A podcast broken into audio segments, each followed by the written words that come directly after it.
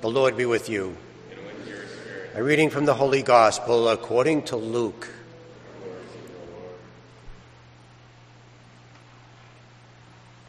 Jesus entered a village where a woman whose name was Martha welcomed him. She had a sister named Mary who sat beside the Lord at his feet, listening to him speak. Martha, burdened with much serving, came to him and said, Lord, do you not care that my sister has left me by myself to do the serving? Tell her to help me. The Lord said to her in reply, Martha, Martha, you are anxious and worried about many things. There is need of only one thing. Mary has chosen the better part, and it will not be taken from her. The Gospel of the Lord. Praise to you, Lord Jesus Christ.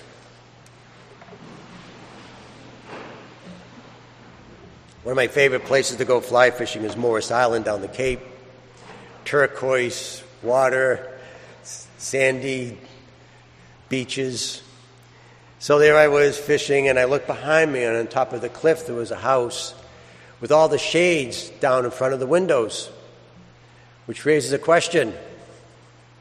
Why would anyone pay an exorbitant amount of money to build a house at Morris Island on top of a cliff before some of the most beautiful scenery you could possibly imagine and buy shades for the windows?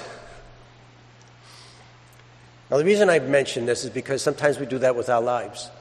You know, we get so caught up in our anxieties and our problems and our difficulties, and we're, we're so enclosed in our little world that we block out all the beautiful things that God wants to give us in our lives. Well, that happened to Job in the Bible. So Job was very sad and upset, and he had, well, he had good reason to be upset. He lost everything. So he's in his little world and all of his problems and brooding over all his losses. And so you know what God did? He pulled him out of his little world. He gave him a virtual tour of the universe. He said, Oh, by the way, Job, have you ever seen the star, stars at the, in the furthest galaxy? And they're pretty brilliant over there.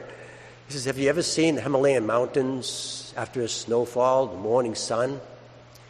Ever seen a dolphin play with the kids? You ever seen a deer give birth? You ever seen a penguin slide down a snowy hill on its belly? pretty funny. And Job, who was really sad, became happy because he saw beyond his problems. He saw things, the beautiful things that God wanted to give him in his life. So there I was in an airport in Florida, and my flight was canceled. So I went to the agent, and the agent says, I can't get you to Boston until tomorrow night. So I said to her, I'm a priest, and I have two weddings to officiate tomorrow afternoon. She says, Oh, in that case, I'm going to get you to Boston in the morning. I'll make you a VIP. So she gave me two boarding passes.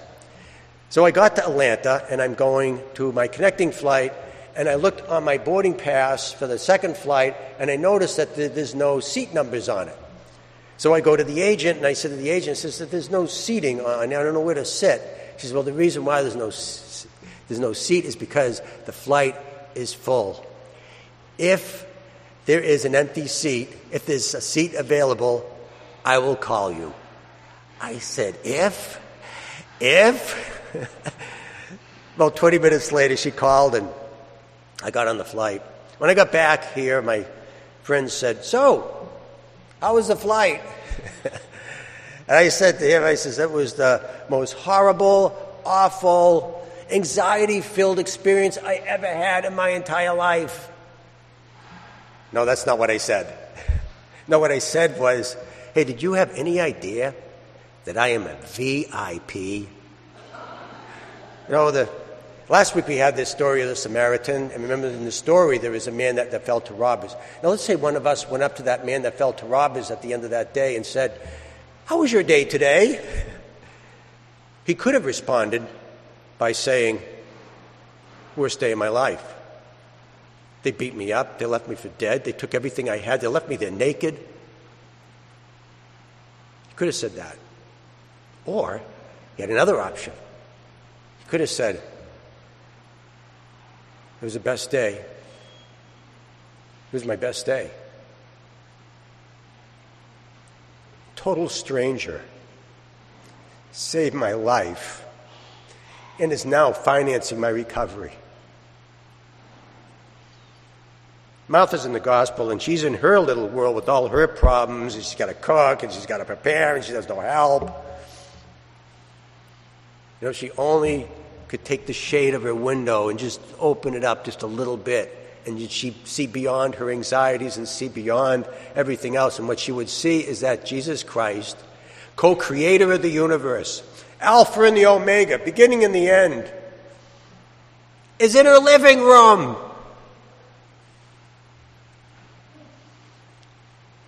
We are always going to have anxieties and problems and difficulties and fears. When they come up, don't block out the view. See beyond it. Because it's always, God always gives us graces, always gives us something wonderful in our life for us to see if we just take a look.